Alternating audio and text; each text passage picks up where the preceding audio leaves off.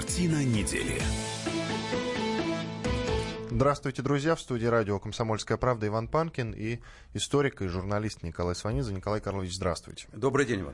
Конечно, давайте обсудим «Смерть Сталина», фильм с таким названием. А, насколько я знаю, этот фильм производства Великобритании, ну и еще какой-то страны, но а, основная часть производства а, за счет бюджета Великобритании состоялась, какой-то продакшн компании именно английской. Так вот, этот фильм не вышел в прокат в российский, хотя уже был даже дублирован, был трейлер. Долгое время я этот трейлер увидел где-то полгода назад с русским переводом, дубляж – но сейчас выяснилось, что этот фильм в прокат выходить не должен. И начались проблемы. В общем, давайте послушаем специального корреспондента «Комсомольской правды» Дмитрия Стешина. Вот его мнение, почему этот фильм плохой, злой, смотреть его не надо. Я не видел более мерзких фильмов о нашей истории. Я связываю это с тем, что ужас от победы над фашизмом в Великой Отечественной Второй мировой войне отпустил Европу. Потому что такого себе европейские режиссеры даже в самый разгар холодной войны не позволяли. В этом фильме это совершенно безобразная интерпретация событий связанных со смертью Сталина. Вы помните, там э, события в реальности были растянуты на месяц, на полтора. Режиссер попытался все это уложить там несколько суток до похорон Сталина. Михалков сказал следующее, я его цитирую. Понимаете, такие фильмы просто не должны до России доходить. Люди, которые закупают такие фильмы, они не должны работать в нашей стране. Михалкова спросили про качество фильма как режиссер. Он сказал, это профнепригодная картина, я имею в виду артистов, как выстроен кадр, декорации. Это не фильм, это чистая спекуляция, и мы должны отнестись к фильму как к спекуляции, недостойное обсуждение. Общественный совет там принял другой вывод, составили коллективное обращение к министерству и министру, в частности, с просьбой снять этот фильм с проката. Дмитрий Стешин, специальный корреспондент «Комсомольской правды». Николай Карлович, ну вы, наверное, слышали, как вы мне сказали перед эфиром, надо было уши заткнуть, чтобы не слышать об этом фильме, хотя не смогли посмотреть его, да? По-моему, несколько показов состоялось в кинотеатре «Пионер», сейчас уже показ отменен. Вам ну, слово. Да. Ну, я его, конечно, обязательно посмотрю, так или иначе, тем более, что э, сегодня, я имею в виду под сегодня не именно данное число, а вообще вот э, сейчас это сделать не так сложно – поэтому, на мой взгляд, э, решение о запрете фильма, оно, э, я позволю себе свое журналистское мнение, в достаточной степени идиотское. Сейчас не только в кино люди фильмы смотрят. И, и сейчас создается такая реклама этому фильму, благодаря его запрету, что скоро уже еще пройдет несколько дней продолжения этого скандала, он продолжается, потому что налицо, налицо цензура политическая, это совершенно мне очевидно. Э, вот, а, поэтому, соответственно, и скандал неизбежен, он только нарастает. И вот еще несколько дней такого скандала, и реклама будет как у Матильды. Но ну, Матильда не окупилась. Э, да, мне в этом случае все равно, окупится, не окупится. Но Матильда шла, шла в кинотеатрах, потом речь еще идет не только о направленности фильма и о запрете фильма, но и о качестве фильма. Вот, а, поэтому разные фильмы по разным причинам окупаются, не окупаются, прежде всего, потому хорошие они или плохие. Э, это абсолютная политическая цензура, потому что нет никакого мотива, по которому нужно запрещать это кино. Я повторяю, сейчас ему делается огромная реклама, и народ просто валом побежит скачивать как-то с торрентов, там, я не знаю, как это называется. Вот, короче говоря, смотреть это все в сетях и посмотрят, и я посмотрю обязательно. Я не понимаю, в чем здесь причина, почему брыжут слюной разные так сказать, э, в разной степени авторитетные, в очень разной степени авторитетные люди. Почему я должен верить Никите Сергеевичу Михалкову? Он что, папа мой, мама? Я взрослый мальчик, так же, как и значительная часть населения э, нашей страны, уважаемые сограждане мои. Значит, почему Никите Сергеевичу можно смотреть этот фильм и делать выводы, хорошо это или плохо, морально это или, или безнравственно, а нам нельзя. Он за нас-то будет решать. Мы что, в ясли ходим? Эм, как-то я думаю, что если мы посмотрим этот фильм и сами сделаем вывод, можно или нельзя, то это будет вывод э, правильный. Кто-то плюнет, кто-то поцелует, кто-то скажет дерьмо собачье, кто-то скажет замечательный комикс. Но это наше личное дело. Вот вместо того, чтобы этот фильм пустить, чтобы он прошел себе в каких-то кинотеатрах, чтобы посмотрели несколько там тысяч человек, и все, и забыли бы, как любой фильм забывают – Сейчас вот такая, такая, такая пошла шумовая волна, причем я повторяю, это, конечно, на мой взгляд, абсолютная политическая цензура, которая запрещена нашими законами, нашей Конституцией. Почему мы не можем смеяться над собственным страшным прошлым? Что тут такого? Причем здесь война? Почему все говорят про войну? Это что, фильм про войну? Война у нас когда закончилась? В 1945 году. Смерть Сталина произошла в марте 1953 года. В чем дело? Он, он был э, генсеком во время, во время войны, да. Но Александр I был э, царем во время победы над Наполеоном. Что теперь и над Александром I тоже нельзя смеяться? Что за бред собачий? Страшные люди. Э, этот самый упырь, который, который погубил огромное количество наших людей, я имею в виду в данном случае Сталина – и вот он, когда он, э, наконец, помер и лежал э, э, вот в луже собственных выделений, и к нему действительно боялись зайти его так называемые соратники, так называемые, потому что они его боялись смертельно, как огня, он вследствие своей неадекватности в последнее время уже на них стал, в общем, на их жизни и судьбы стал покушаться, и они уже боялись, что если сейчас вдруг он не помрет, а оживет, то их головы полетят. И полетели бы. Что уже под угрозой были и Микоян, и, и тот же Молотов, э, и, и, и, тот же Берия. И вот они боялись к нему зайти, потому что вдруг он действительно откроет сейчас свой глаз, выяснится, что он еще живой, что это он валял дурака, как в свое время Иван Грозный. Что он вовсе помирать не собирается, а собирается к бошке рубить. Ну, это все, в общем, я, на мой взгляд, это повод для, для таких зловещих черных шуток. Нормально совершенно. Надо посмотреть, насколько это качественно сделано. А запрещать, ассоциировать себя, свою память с, с, с, именно со Сталиным и с его бандой, да с какого бадуна? Почему, собственно? Почему нужно от имени всех фронтовиков, младшим из которых сейчас по 90 лет, говорить, говорить, что они все не могут это смотреть? Вы у них спросили, сколько их осталось? Вы у них спросили? Отец мой был фронтовик, прошел всю войну. Его бы это точно не оскорбило, я точно знаю. Почему от их имени нужно говорить? Говорите э, от своего имени. Вот пусть э, Никита Сергеевич Михалков или писатель Юрий Поляков говорят от своего имени. Нам не понравилось по политическим, идеологическим причинам. Это будет другой вопрос.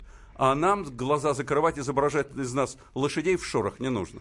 В этом фильме сня... снялись весь цвет э, Голливуда и английского кино, в частности, среди актрис вот э, голливудская актриса с украинскими корнями Ольга Куриленко, Андрея Разбора, Руперт Френ, Джейсон Айзекс, Стив Бушеми, Джеффри Тембер, Ричард Брейк, Пэдди Консидайн, Майкл Пейлин. В общем, много очень действительно качественных и знаменитых актеров. А, вопрос следующий, Николай Карлович. Как вы считаете, является ли это частью информационной войны против России, как сейчас вот вот такое мнение звучит сейчас в информационном пространстве. Это теория заговора, абсолютно. А, вот, а, полная конспирология. Во-первых, значит, весь цвет Голливуда. Голливуд огромен. Там действительно снялись хорошие очень первого класса актеры. И это свидетель... Ну, я, в общем-то, это имел в виду, да, не придирайтесь. И, и, это, и это свидетельствует... Нет, я не придираюсь к вам, я просто объясняю э, нашим радиослушателям. Э, там цвета много в Голливуде. Э, вот. Э, но действительно там снялись первого класса актеры, и это свидетельствует о том, что сам фильм, он первого класса, он первой категории. Это не какой-то проходной, там, не знаю, боевичок или, или, или какая-то грязная комедия, смешная только тем, кто, кого смешит палец в носу. Значит, нет, это не так. Действительно, бюджетный фильм, действительно хорошие актеры. Причем здесь э, политическая кампания. Вы знаете, э, мы немножко путаем ситуацию, ситуацию на Западе с нашей. У нас, у нас культура в значительной степени зависима от государства и иногда и подчиняется государственным, государственным указаниям или, или так называемым просьбам. А просьба начальства есть приказ. Там по-другому. Там, э, когда снимается фильм в Англии или в Америке, там не спрашивают у президента или премьер-министра, наезжать нам на Россию или нет. Тут другой любопытный момент. Как вы считаете, действительно нужно ли создать какую-то экспертную группу, которая будет э, отсматривать фильмы перед тем, как пускать их А из кого будет состоять эта группа? Из, из, из Михалкова, Полякова и же с ними? Я не думаю. Тут же весь, вся проблема именно в этом. Сколько я видел таких общественных советов? Все упиралось в их состав. Поэтому я думаю, ничего не нужно. Это будет просто очередная политическая цензура. Состав тех групп будет зависеть от нынешнего настроения власти в нашей стране. Эту тему продолжим обсуждать через пару минут. Оставайтесь с нами в студии радио «Комсомольская правда» Иван Панкин и историк-журналист Николай Сванец. Запишите нам в WhatsApp плюс 7 967 200 ровно 9702. Картина недели. Можно бесконечно смотреть на три вещи. Горящий огонь бегущую воду и телевизор. А телевидение можно еще и бесконечно слушать в нашем эфире – потому что ведущие Егор Арефьев и Сергей Ефимов просто огонь. И никакой воды, только главное, что стоит посмотреть, а чего лучше никогда не видеть. Программу «Глядя в телевизор» слушайте по средам с 8 вечера по московскому времени.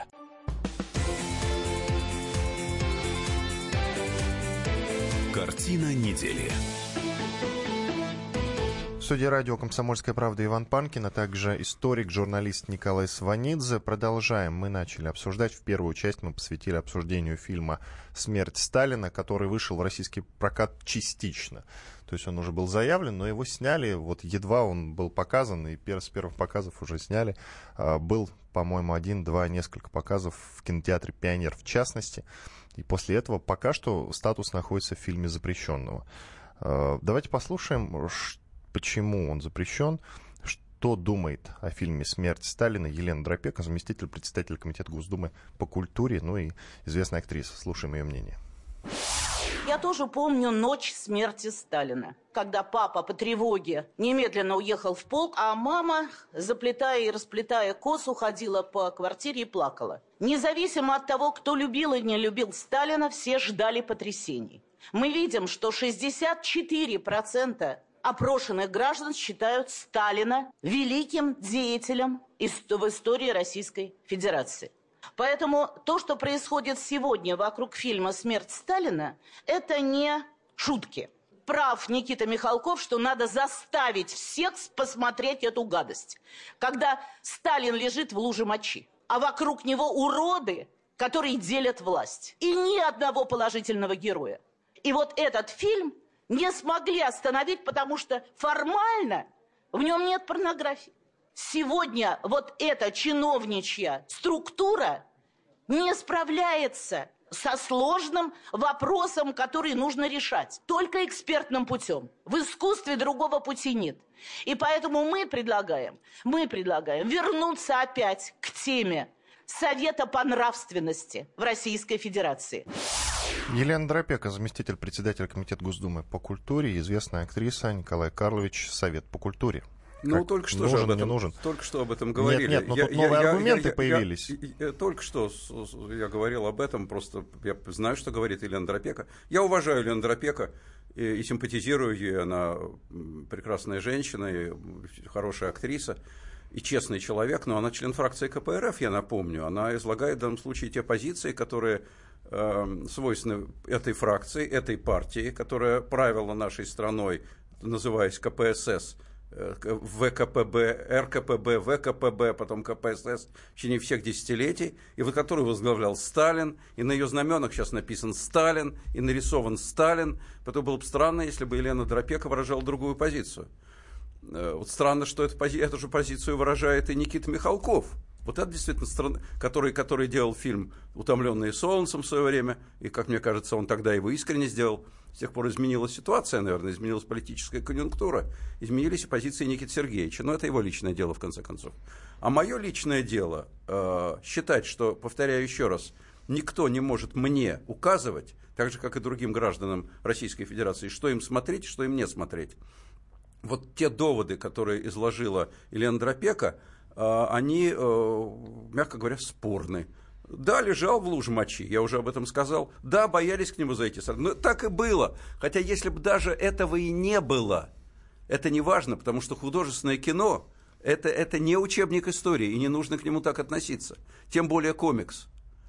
А что не было там положительных героев? А кто же там был положительный герой? Молотов – у которого списков э, на убийство, на расстрел, подписанных его рукой, еще больше, чем у Сталина, лично им подписанных. Кто? Хрущев, которого та же фракция КПРФ ненавидит за то, что он потом э, на 20-м съезде КПРФ развенчал культ личности Сталина. И у которого, кстати, тоже были, у всех руки были в крови по колено. Маленков. По, а? Маленков. Маленков. Маленков из них, может быть, э, был... Э, я, я бы сказал, меньше из зол, но тоже. Я говорю, руки у всех были в крови, по колено у всех. Вы что думаете, что тем людям, которые сейчас выступают против этого фильма и запрещают его, им важен Маленков, Георгий Максимiliaнович, да в гробу они его видали. Им важен сам Сталин. А Сталин им важен э, по, вот по какой главной причине. Сталин ассоциируется с властью, с любой, с жесткой властью. И они воспринимают, Дропека, у Дропека, у Елены своя идеологическая позиция, повторяю, как у представителя фракции КПРФ, а если говорить там о, о Михалкове Полякове, там, да, и через, через тире запятую, и же с ними, у них позиция другая. Это власть. И, и нападки на Сталина – это нападки на власть. И власть может быть свирепой, кровавой, ужасной, но не может быть выглядеть жалкой и смешной, потому что это десакрализует любую власть, в том числе и нынешнюю. Вот их позиция. И вот почему их позиция приветствуется в Министерстве культуры Российской Федерации. Ну, конечно, это на самом деле абсолютно жесткая, неприкрытая политическая цензура. Но я думаю, что все-таки нам можно смеяться. Вот что в голове у тех людей, которые запрещают. Нам можно критиковать, а англичанам критиковать нельзя. Я думаю, что именно такая позиция. Нет, у них позиция, что им можно смотреть, вот лично им, членам комиссии, а нам с вами смотреть нельзя. Вот этого я понять не могу. Потому что англичане смеются и над собой, они смеются и над другими, э, не только над нашими тиранами. Почему мы сами не позволяем себе это делать? Почему мы ждем, когда это сделают другие, и потом возмущаемся? Это, вы знаете, та же история, что на самом деле с, с, с именем Бориса Немцова. Вот мы сами не называем Э, ничего, ни площадей, ни улиц, ни, ни, ни парков, ни скверов э, именем, именем человека этого, погибшего в центре города. А когда это сделали американцы, мы обиделись, да как вы смеете? Да вы иностранцы, да вы лезете в наши дела. Ну давайте сами. И тогда иностранцы не полезут, им это уже будет неинтересно, потому что мы это уже сделали. Но мы же этого не делаем. К другой теме. Я думаю, мы достаточно времени выделили на обсуждение фильма «Смерть Сталина». Теперь к другой теме, которая тоже гремела на этой неделе. В Госдуме, э, это уже новый инфоповод, в Госдуме раскритиковали идею приравнивания сожительства к браку. Председатель Комитета Госдумы по вопросам семьи, женщин и детей Тамара Плетнева э, среди прочих раскритиковала внесенный на рассмотрение в Нижнюю палату парламента законопроект о том, что нужно приравнять сожительство к официальному браку. По ее словам, в России существует институт законного брака, есть закон о браке, есть, в конце концов, семейный кодекс, и не надо ничего дополнительного. А я напомню, что вот э, на этой неделе, в начале этой недели появилась новость о том, что было бы неплохо, если бы э, гражданский брак, если люди прожили друг с другом пять лет, приравнять к браку. Как вы относитесь вообще к такому предложению? Я вообще к, к законному это, браку. Я, я вообще к этому предложению отношусь с симпатией на мой взгляд, оно такое прогрессивное, но совершенно у нас непроходное. Э, ну, конечно, но мы же понимаем, все люди, не, не, не сегодня утром родившиеся на свет, что, что э, масса случаев, когда люди живут. Живут долго, долгие годы, детей имеют, внуков имеют. А по каким-то причинам они вначале, там, скажем, не зарегистрировали свои отношения ни, ни в церкви, ни, ни, в государ, ни государственным образом, Э, официальным, а потом уже как-то махнули на это рукой, да и смешно, уж чего ж 20 лет живут, идти, идти жениться-то, свадьбу устраивать, значит, э, ну, потеха. Вот, э, сплошь и рядом. И потом получается, что когда один из, из этих людей, скажем, уходит из жизни, то получается, что его реальный супруг, супруга, чужой человек по закону, и появляется какой-нибудь двоюродный племянник, который вообще в глаза никогда не видел, который получает наследство. Справедливо ли это? Нет, несправедливо. Конечно же. Конечно, здесь, на мой взгляд, если есть свидетели, а свидетели есть всегда, соседи, друзья, знакомые, близкие, родня, которые видят, ну, они муж и жена, мы, нам, нам в голову не приходило, что они не зарегистрированы. Конечно, они вели общее хозяйство. Конечно, они были близкие люди. Вот их дети, вот их внуки. Но, э, разумеется, государство, оно всегда идет таким консервативным путем. Э, вот э, принятие такого закона, оно очень сложное. Потому что, а если человек, э, выяснится, что он вдруг состоял в каком-то браке, который не расторгнут, а кто это вообще будет этим заниматься? А как вообще сравнивать людей? Зачем тогда вообще э, официальные, официальные брачные узы, если, если отсутствие их, и, оно, оно ничего не означает? Поженились люди или не поженились, все равно они муж и жена. Это государству не очень выгодно. Это и церкви не выгодно, конечно, потому что Есть еще институт церковного брака, который тоже никто не отменял. А тут вроде люди никак нигде, а тоже муж и жена. Я думаю, что государство сейчас на это не пойдет. Хотя, в принципе, по-человечески, вот так, по уму, конечно, на это идти когда-нибудь придется. Давайте послушаем мнение за и против. Вот для начала мнение за. Один из самых авторитетных юристов России, Александр Добровицкий. Слушаем его мнение дама, которая прожила 6 лет со своим любимым, погиб в автокатастрофе. Она не имеет права ни на что вообще. Ни на квартиру, ни, ни на какое наследство, ничего. Другой пример – Юлия Барановская, которая прожила 7 лет с капитаном сборной России по футболу Андреем Аршавиным. И он ее бросил, когда она была беременна на пятом месяце, третьим их ребенком. Она не имела права ни на что вообще. Наше государство делит людей на хороших, тех, у которых стоит печать в паспорте, и на плохих, у которых такой печати в паспорте нет. Люди живут вместе, и человек умирает. Его женщина женщина, любимая, с которой он прожил много лет, не имеет права ни на что. Это нормально? Я считаю, что нет. Практически во всех цивилизованных странах Западной Европы, и в Америке, и в Израиле закон прекрасно работает. Alexander Добровинский, один из самых авторитетных российских юристов. Мнение против послушаем уже после четырехминутного перерыва, после рекламы. Хороших новостей вернемся в эфир. В студии радио «Комсомольская правда» Иван Панкин и Николай Сванидзе, известный историк и журналист. Вы можете нам писать в WhatsApp и Viber. Плюс 7 967 200 ровно 9702. Плюс 7 967 200 ровно 9702. Пишите чуть позже. Я самые интересные ваши вопросы обязательно озвучу Николаю Карловичу. Оставайтесь с нами.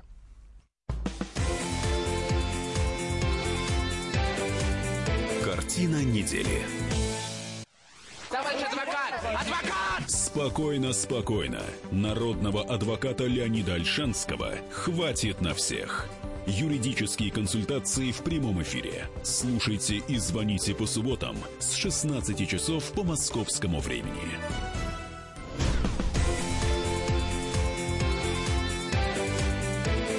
Картина недели. Иван Панкин и Николай Сванидзе, историк и журналист. Третья часть программы «Картина недели». Обсуждаем самые главные новости этой недели. Мы остановились э, на теме на теме приравнивания сожительства к браку в Госдуме. Напомню эту идею, пока это было только предложение. Так вот, в Госдуме эту идею уже э, раскритиковали, а суть была в том, чтобы приравнять гражданский брак, если люди прожили друг с другом пять лет, к законному браку. Мы послушали уже мнение за известного юриста Александра Добровинского. Теперь э, предлагаю послушать мнение против. Это адвокат Олег Павлович. Слушаем его мнение существовало в Советском Союзе такое положение, что люди, живущие в так называемом гражданском браке до 8 июня 1944 года, действительно приравнивались к браку официальному. Э, что касается инициативы Белякова, есть вопросы, возникающие по механизму исполнения данного закона. На сегодняшний день в большинстве случаев доказать совместность нажитого имущества представляется максимально нереальной. Можно ставить вопрос либо о добровольном разделе, не как членами семьи, а как с посторонними людьми, либо доказывать, что что в период совместного проживания что-то где-то приобреталось на совместные средства. Это сделать очень непросто, в отличие от расторжения брака официального и раздела имущества. Если люди не регистрируют брак, а проживают совместно 5 лет, то в любом случае как-то это нужно будет доказывать. Это будет что, опять получение какого-то документа? Тогда непонятно, в чем отличие от брака. Если без документа, то опять же доказывать пятилетнее совместное проживание путем того, что таскать по подъезду соседей, родственников, какие-то квитанции предъявлять, это будет тоже непросто. Олег Павлович, адвокат. Ну вот что я хочу сказать, Николай Карлович. А действительно, чем думают вот, мужчины, например? Да в принципе вот в этой семье, которая не расписывается официально, чем думают оба? И мужчина, и женщина, как вы считаете? Ну, вы какого хотите ответа на вопрос, чем думают мужчины? Желательно конструктивного. Э, в смысле, чем думают, когда, когда не оформляют свои отношения? Конечно, да. Ну, Бог его знает. Но у людей по-разному. Вы знаете, вот, вот, вот это, вот это э, было же очень популярно после революции, кстати, когда церковный брак вроде отошел в прошлое, а гражданский брак еще как-то не вступил в свои права и вообще был не в моде. Люди жили, сходились, расходились, и, знаете, создавались семьи реальные, которые никак не были оформлены. И, и я повторяю, жили десятилетиями люди.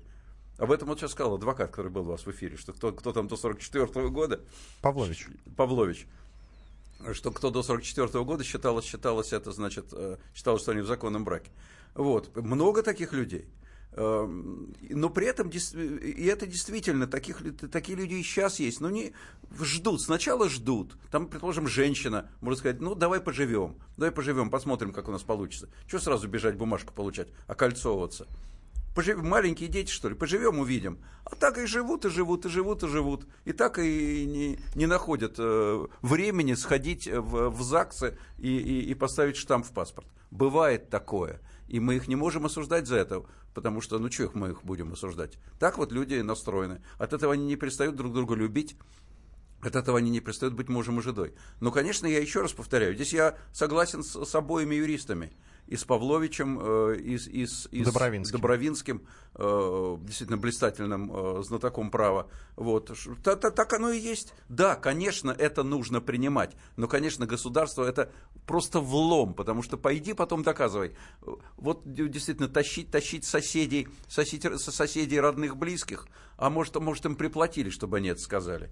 А, а, а с другой стороны, можно притащить тех, кто скажет, а я их вместе не видел. И тоже им приплатят, они скажут, нет, они встречались там раз в месяц и, и гостей приглашали. А так, в принципе, жили врозь. Ну и пойди там, а бумажка, она и в Африке бумажка. Конечно, это тяжелая очень ситуация. Я думаю, что в нашей стране очень консервативной, очень патриархальной, очень бюрократической. В ближайшее время шансов на принятие этого закона нет. В общем, узаконь, все будет нормально. Ну, да, либо есть, ведь, есть ведь еще, я ведь напомню, есть такой институт у нас абсолютно не, не, не популярный, как, как институт завещания, который пишется не когда человек наладан дышит и уже не может рукой шевелить и в гроб глядит, а, а здоровый, нормальный человек в соку, поскольку все мы смертны, он, он пишет свое завещание, завещает, заверяет его у нотариуса – что это, что прошу моей реальной жене э, Петровой Настасье Павловне, вот э, и, и все, и нормально. Если потом они разойдутся, он перепишет свое завещание. Это несложно. И, и, и тоже заверит его у нотариуса. Какие проблемы? У нас это не принято. У нас считается, что завещание человек пишет, все, это уже, значит, нужно уже салатик рубить, значит, и готовиться к поминкам. Э, нет, это, это, это в здравом уме, твердой памяти и, и, и добром здравии пишется. У нас это не принято. Это тоже выход из положения. К другой теме давайте обсудим, куда исчезли олигархи.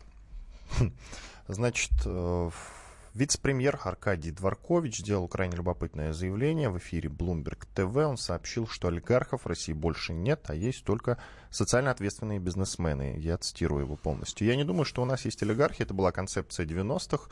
А сейчас у нас есть хорошие, работящие, социально ответственные бизнесмены, которые заботятся о стране и зарабатывают деньги, занимаясь ответственным бизнесом. Конец цитаты. Николай Карлович, это правда, что у нас, как вы считаете, нет олигархов больше? Это мне напоминает э, Булгакова, когда, помните, в «Мастере и Маргарите» Воланд говорил, что это у вас, чего не хватишься, никого нет, говорит. Вот. Что это, куда у нас олигархи все повывелись, интересно мне знать. Их, по-моему, сейчас э, Э, не меньше, чем было в 90-е годы. Мало того, они сейчас круче, чем были в 90-е годы. Они сейчас другие. Потому что в 90-е годы, что понимать под олигархами? В 90-е годы под олигархами э, понимались бизнесмены крупные, которые определенным образом воздействовали на власть, влияли на нее, так или иначе, через средства массовой информации, через какие-то личные каналы.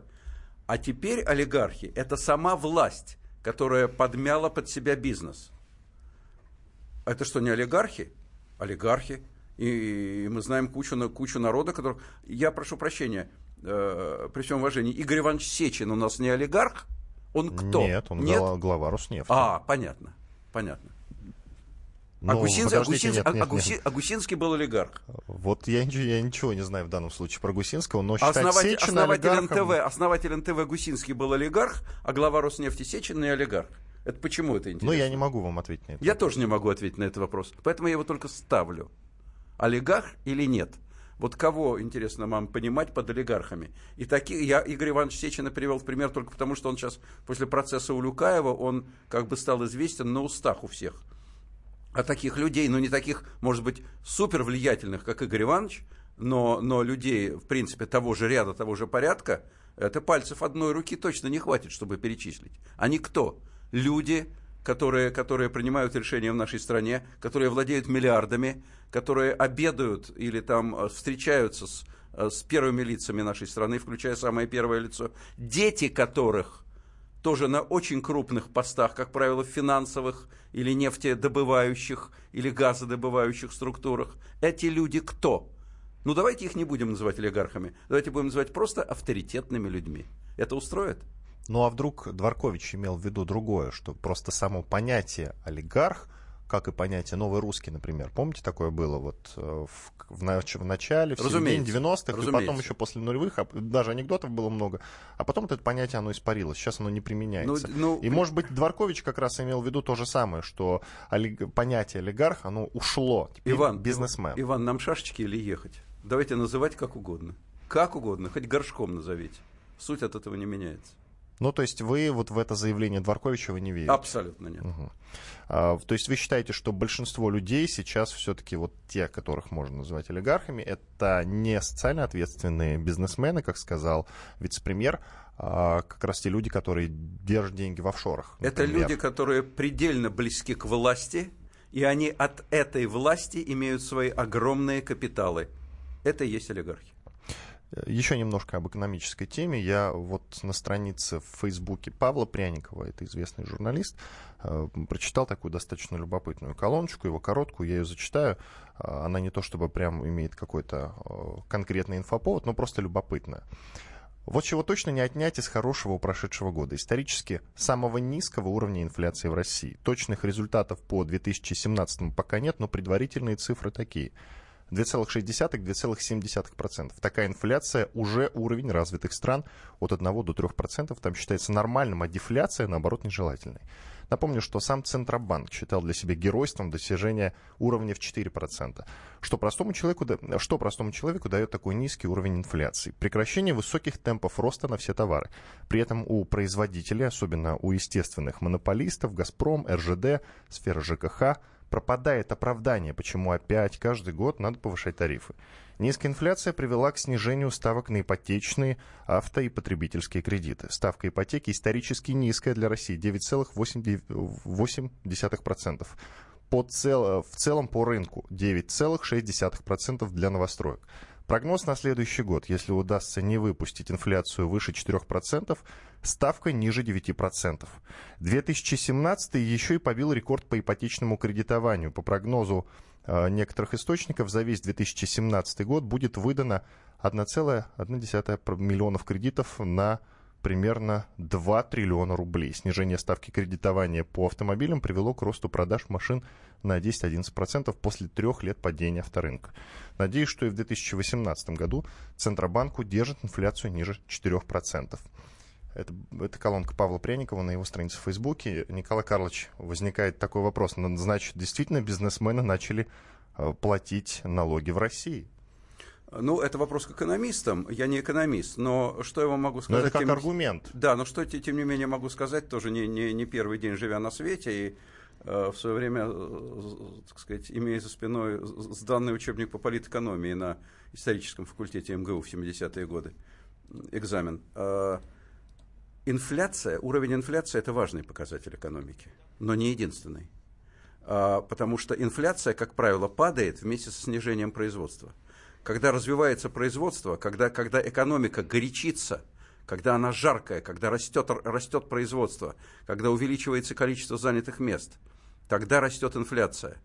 Когда инфляция падает, это в том числе, может быть, это может быть хороший показатель, а может быть показатель отсутствия роста производства. Вот у нас, к сожалению, насколько я понимаю, ситуация именно в этом. У нас производство не растет. У нас падают уже который сезон, падает покупательная способность населения – у нас население не покупает товары. Вот поэтому у нас в том числе, и прежде всего поэтому, у нас падает инфляция. Само по себе это неплохо, но это далеко не, не, не повод бить себя радостно, э, э, хлопать, хлопать себя поляшком. Иван Панкин и Николай Сванидзе, известный историк и журналист. Мы продолжим через пару минут. Оставайтесь с нами на радио «Комсомольская правда».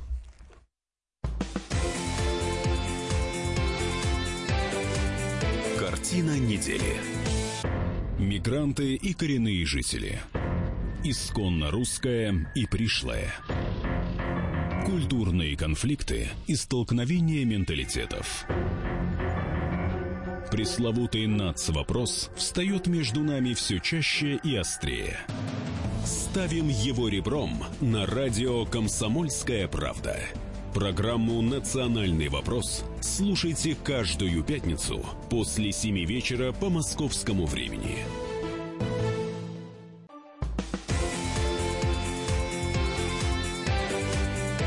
Картина недели. В студии радио «Комсомольская правда» по-прежнему Иван Панкин и Николай Сванидзе, известный историк и тележурналист. Продолжаем.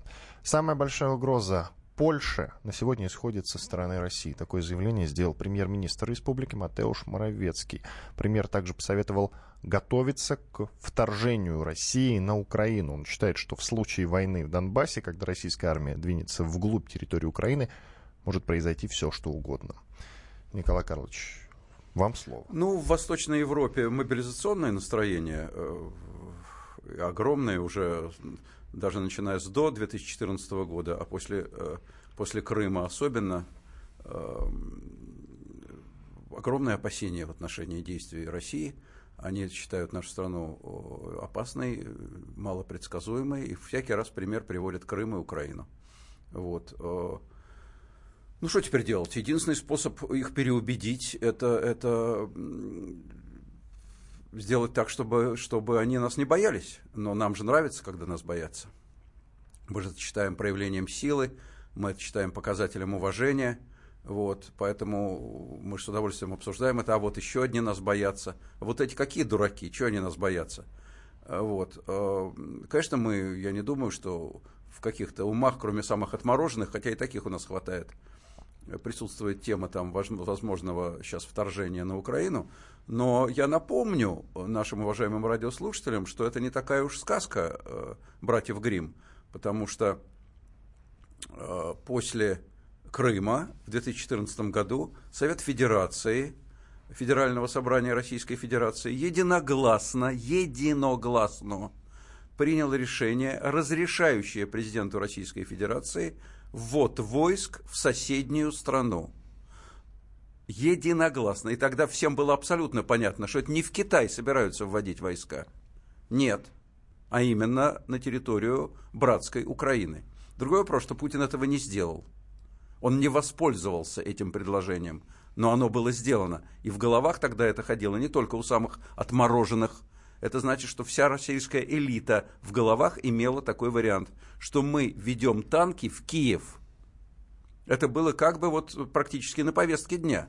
С часа на час ожидали, что это решение Совета Федерации, которое было принято по, естественно, предложению Кремля, Кремль поставил этот вопрос, Совет Федерации принял, что это будет сделано. Потом, э, по-видимому, все-таки охолонули трохи, решили, что вообще-то не нужно этого делать.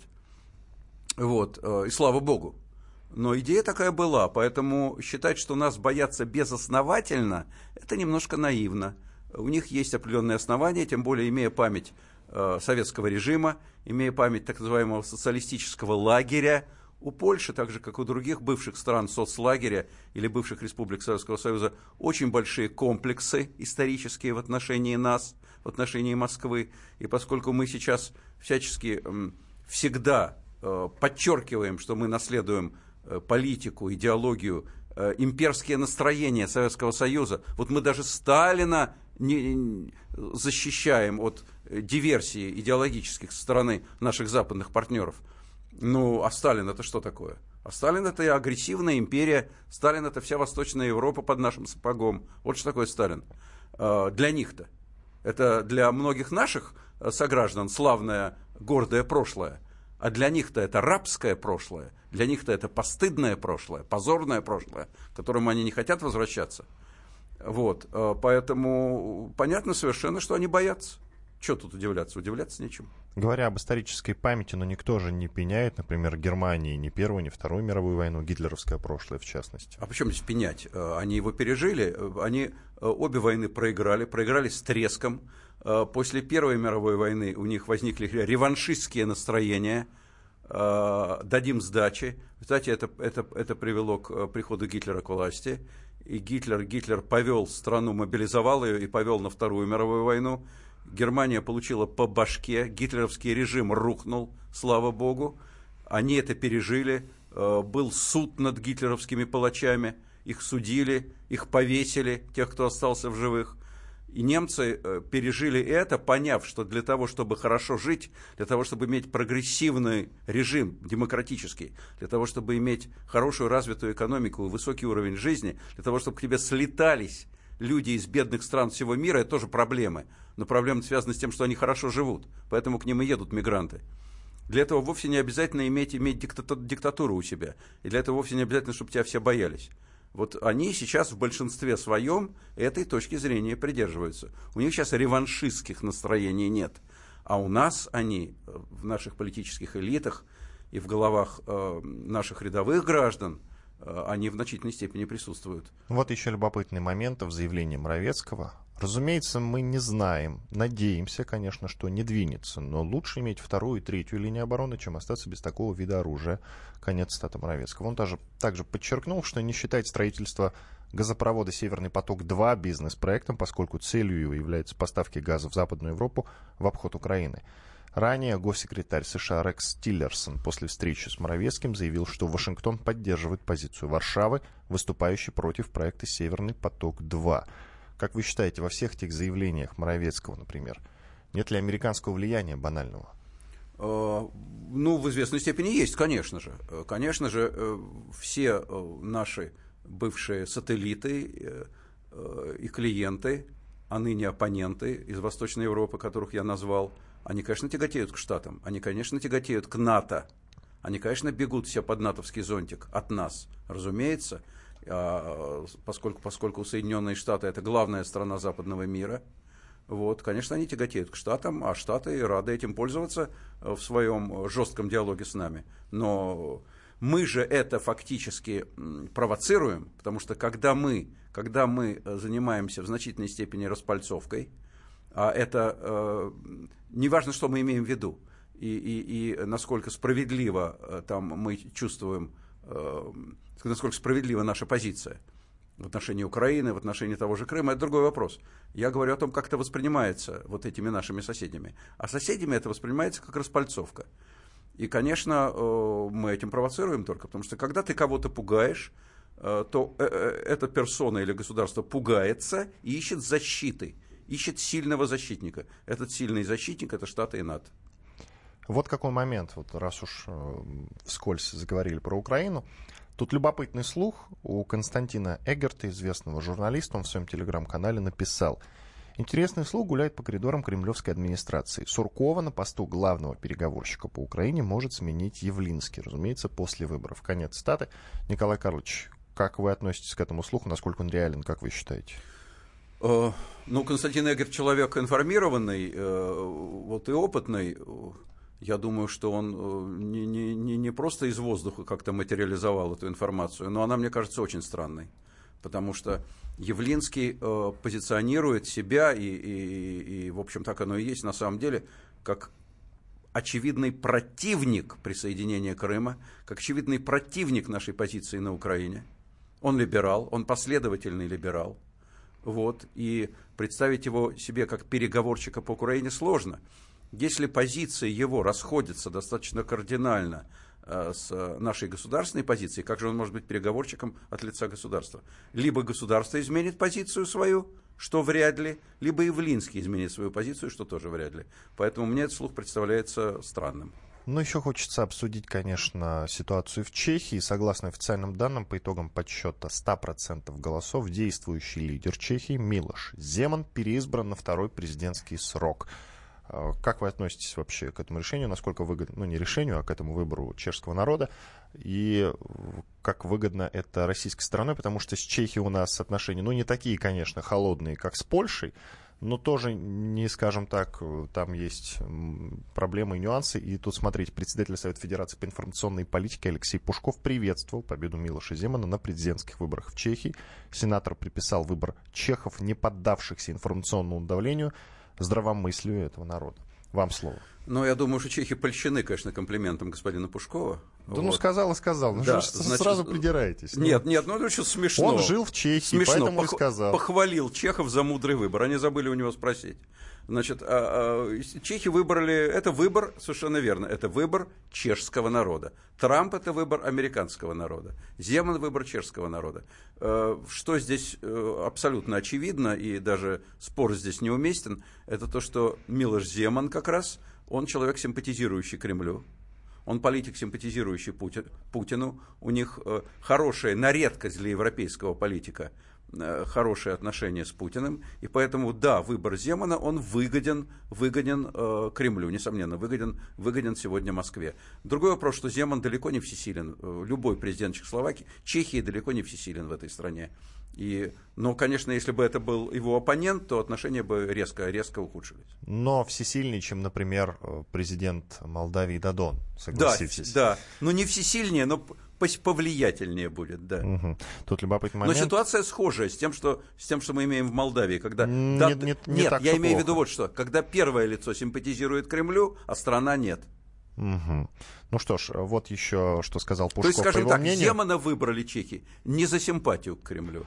В общем, Пушков сказал, что победу Земана можно считать чешским ответом на сложный период в эволюции ЕС. Всем спасибо, вам спасибо, до свидания. Спасибо.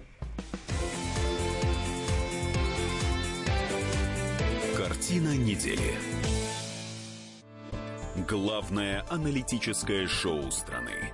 Михаил Владимирович Юрьев, Михаил Владимирович Леонтьев. И в команде Анатолия Кузичева замена. Вместо Анатолия играет Илья Савельев. Но все остальное будет прежним. Это главтема. Они знают, как надо. Мы несем свою миссию выработать и донести до народа и руководства мысль о том, как должно быть. Программа «Главтема» на радио «Комсомольская правда». Слушайте в прямом эфире каждый четверг с 20.00 по московскому времени.